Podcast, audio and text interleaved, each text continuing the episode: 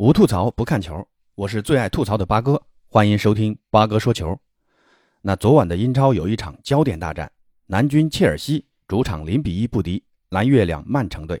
上半场双方互有攻守，曼城占据进攻主动，而蓝军则是依靠稳固的后防，前场依托卢卡库打出零星反击。那到了下半场，开场没多久，热苏斯禁区一个抽射打在切尔西球员腿上，略微改变了方向，弹入球网。曼城凭借这个客场进球全取三分，而曼城的同城死敌红魔曼联则是主场零比一不敌阿斯顿维拉队，爆出一个小冷门。比赛进球发生在常规比赛行将结束前的三分钟，维拉获得一个角球，豪斯用一个超高难度的后脑勺蹭射，球速极快的飞进网窝，维拉率先打破僵局。那仅仅过了两分钟，又是豪斯在己方禁区手球犯规，裁判给了曼联一个点球。那这次幸运女神没有像上一轮联赛那样眷顾曼联，由 B 费主罚的点球打高了，曼联就此丧失绝平的好机会，主场告负。那纵观全场比赛，曼联把握百分之六十的控球率，全场二十八脚射门，可以说牢牢把握着场上形势，但就是得势不得分，反倒是维拉在仅有七脚打门的情况下拿下比赛，这其中的缘由到底是什么呢？上一场的联赛杯，曼联也是在主场得势不得分的情况下，零比一输给上周末刚刚战胜的铁锤帮西汉姆联队。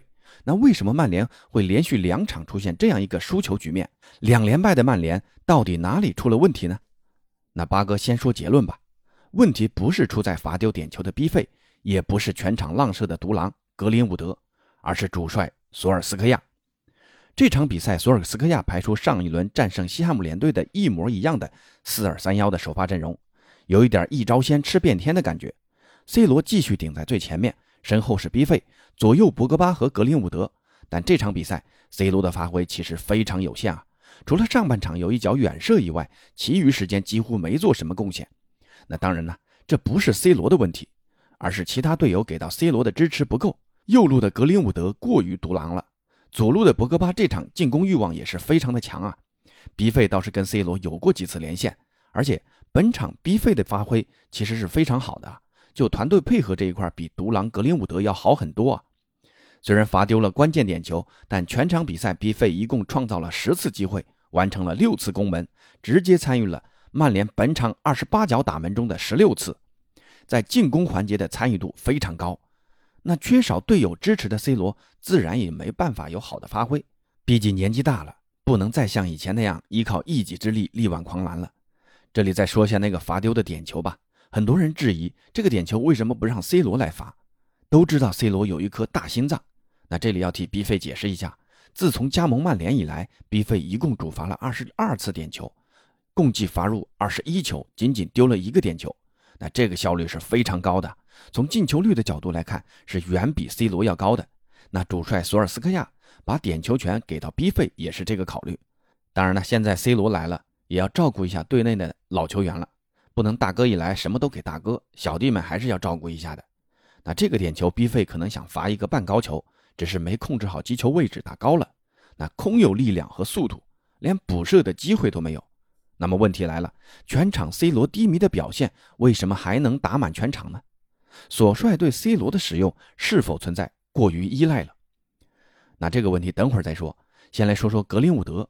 联赛刚开始时接连进球拯救球队的格林伍德，似乎踢的是越来越有信心了。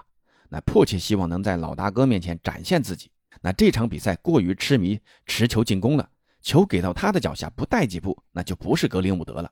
那这节奏啊，明显跟其他人不一样，而且对于射门的执着也让人叹为观止。上半场第十七分钟和下半场六十五分钟的两次射门，明明射门角度已经被封死，而且队友已经有更好的位置，也没人防守，他就是不传，真是不撞南墙不回头啊！先来上一脚再说。那最后都是被门将扑出。但这样一个表现的格林伍德，索帅仍是让他打满了全场。最后时刻，索帅用卡瓦尼换下一个中场，意图在最后时刻加强进攻。哪想这个换人没多久，维拉就进球了。不能说这个进球跟这次换人有多少直接关系，但至少中场人数的变化降低了维拉向前推进的难度。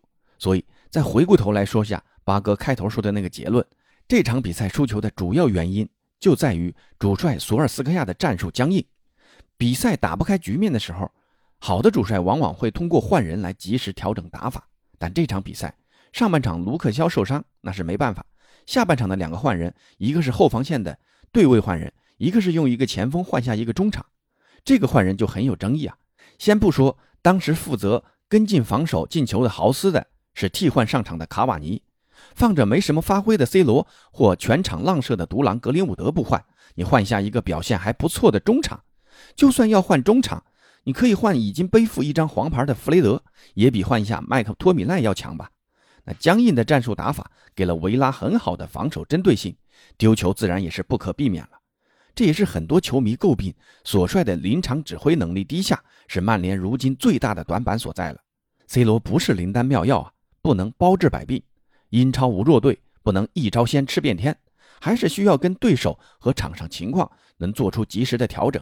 希望这场比赛的失利能让索帅吸取教训，在今后的比赛中，不说一根筋吧，最起码。要能打出点变化来，别让对手这么轻易的摸透你。好在本轮的切尔西和利物浦都没有收获胜利，给了曼联一点喘息的机会啊。好，今天的吐槽就先到这儿，咱们下期见。